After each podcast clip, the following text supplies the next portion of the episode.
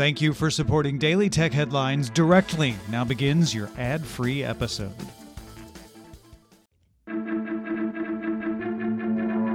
These are the Daily Tech headlines for Tuesday, February 5th, 2019. I'm Sarah Lane. Alphabet's Q4 earnings report showed the company took more than $1.3 billion of operating losses in its other bets category. That category includes the experimental X Lab, the Internet Group Access, LTE Balloon Initiative Loon, drone delivery project Wing, and self driving car unit Waymo, as well as other groups focused on health science and investment. Sales are strong, though. The company earned more than $39 billion last quarter with a profit of $8.2 billion. Net revenue was up 23% from the same quarter last year, but payments to partners also rose 26%. Sources tell Axios that Facebook is building unified messaging for businesses so that folks can access and manage Instagram direct messages alongside messages in Facebook Messenger itself. Last month, the New York Times reported that Facebook was working on unifying the backends of Instagram, Facebook Messenger, and WhatsApp on the consumer side. The business feature will reportedly add Instagram direct messaging to a page owner's messaging inbox within the Facebook Pages Manager app, and users would not be able to see the difference when their message was answered. In other messenger news, Facebook will now allow you to delete messages from a conversation after you've sent the message for up to 10 minutes, either for just yourself or for both sides of the conversation. Last April, Facebook announced that it would build an unsend feature for all users within the next few months after it was spotted that CEO Mark Zuckerberg already had this feature. The feature rolls out to Android and iOS today. Google launched Password Checkup for Chrome that will advise users to reset credentials breached on third party sites.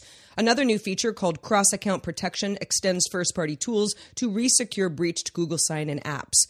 The company already automatically resets Google account passwords if they're exposed by a third party data breach. The new Chrome extension brings the same level of protection to all services on the web. Google says that Password Checkup was designed in a joint effort with cryptography researchers at Stanford University.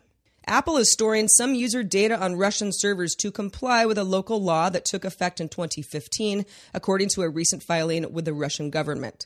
Apple users in the region have data like names, delivery addresses, email addresses, and phone numbers stored on the servers.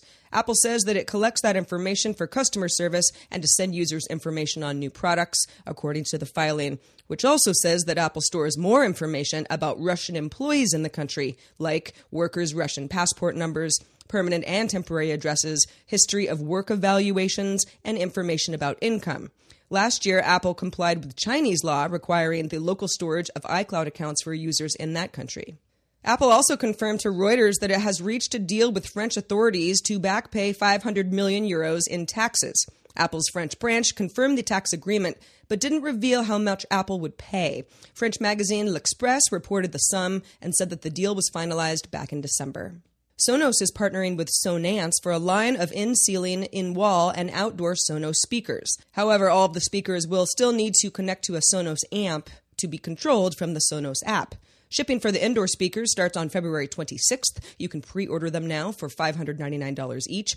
The outdoor speakers, which come as a pair, aren't available yet, but they'll cost $799 for two when they ship.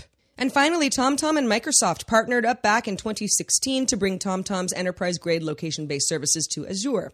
Today, Microsoft announced that TomTom's maps and traffic data will be extended across Microsoft's cloud services. Although Here, which partnered up with Amazon's AWS last year, tells MSPoweruser that Microsoft remains a long customer of theirs and a strategic partner, and that Bing Maps and the positioning services for both Bing and Azure Maps still use Here location services as well. So Microsoft and TomTom's agreement is apparently not an exclusive one, but TomTom will be a leading location data provider for Microsoft Azure and Bing Maps, and Microsoft Azure will become TomTom's preferred cloud provider. For more discussion of the tech news of the day, subscribe to dailytechnewsshow.com. I'm Sarah Lane. Thank you for listening, and we'll talk to you next time.